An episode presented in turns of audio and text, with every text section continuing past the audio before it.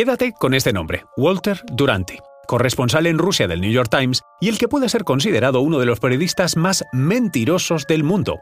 Ocultó el genocidio perpetrado por Stalin y aún así consiguió el premio Pulitzer. Aseguró que en Rusia no hay hambre o muertes por inanición. Duranty llegaba a Moscú con el prestigio de haber cubierto la Primera Guerra Mundial para el Times, el periódico centenario de América y uno de los más influyentes del planeta. ¿Qué le pasó entonces a ese periodista, supuestamente de tanto prestigio, como para dar ese giro a su carrera? Pues muy sencillo, que sucumbió a la vida de lujo que Stalin le proporcionó en aquel momento tan crítico de la Unión Soviética y se convirtió en su marioneta informativa hacia el mundo. Soy María José.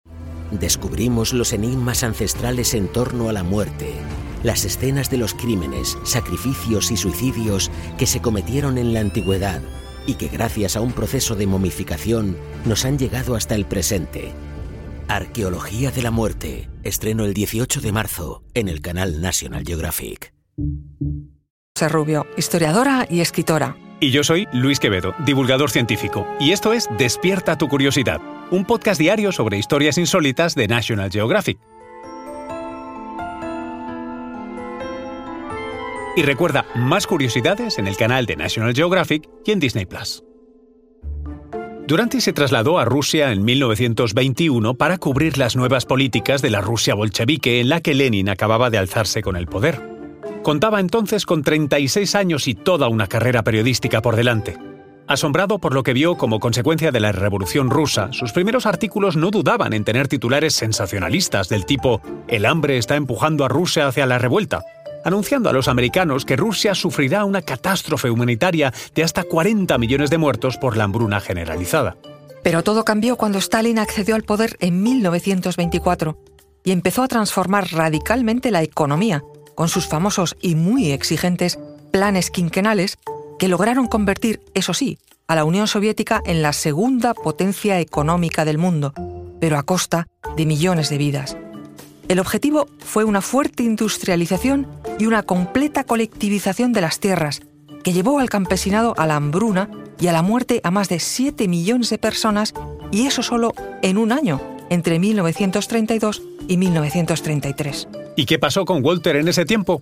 Sorprendentemente escribió sus artículos más prestigiosos en los cuales relató para el New York Times las excelencias y bondades de la transformación radical de la economía rusa unas crónicas que le valieron ganar el premio Pulitzer en 1931. ¿Había renunciado Walter Duranty a contar la verdad? Sabemos que Stalin se ganó al periodista muy rápido. Para empezar, se encargó de que tuviera una calidad de vida muy, pero que muy alta en Moscú. De esa forma, el dictador pretendía que el corresponsal se hiciera el olvidadizo y suavizara la tragedia que vivía el país. A Durante se le dio una vivienda gigante, un coche de lujo y con chofer y la atención de una amante rusa. No solo eso, también era el primer corresponsal en acceder a la información del Estado, que en el fondo era información falsa, la única que el régimen soviético pretendía difundir. Tuvo el privilegio de entrevistar hasta dos veces a Stalin, algo que nadie más hizo. Por supuesto, ni rastro de las atrocidades que estaban ocurriendo en el territorio soviético. Una cobertura surrealista, si tenemos en cuenta que las excelencias que estaba narrando el periodista coincidían, por otro lado, con la llamada época del Gran Terror o Gran Purga, bajo el gobierno de Stalin, que fue una campaña de represión política en la que cientos de miles de opositores fueron perseguidos o enviados a los campos de concentración de Siberia. Para Walter Duranty, la Unión Soviética era un país idílico, y ese es el mensaje que difundió en el diario más influyente del mundo. Duranty estaba cegado por Stalin. Parecía que no había historias de crueldad que contar. Parece que no le quedó otro remedio que obviar los crímenes para conservar su reputación periodística. La historia ha intentado colocarle en su sitio.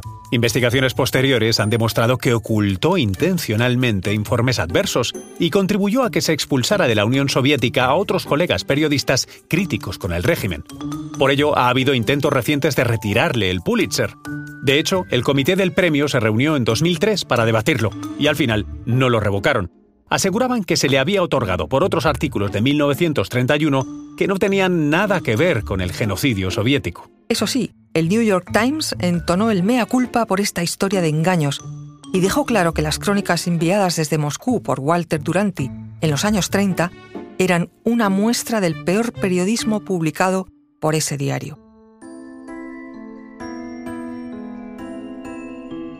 Recuerda que Despierta tu Curiosidad es un podcast diario sobre historias insólitas de National Geographic.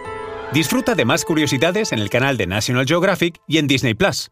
No olvides suscribirte al podcast y darle al like si has disfrutado con nuestras historias.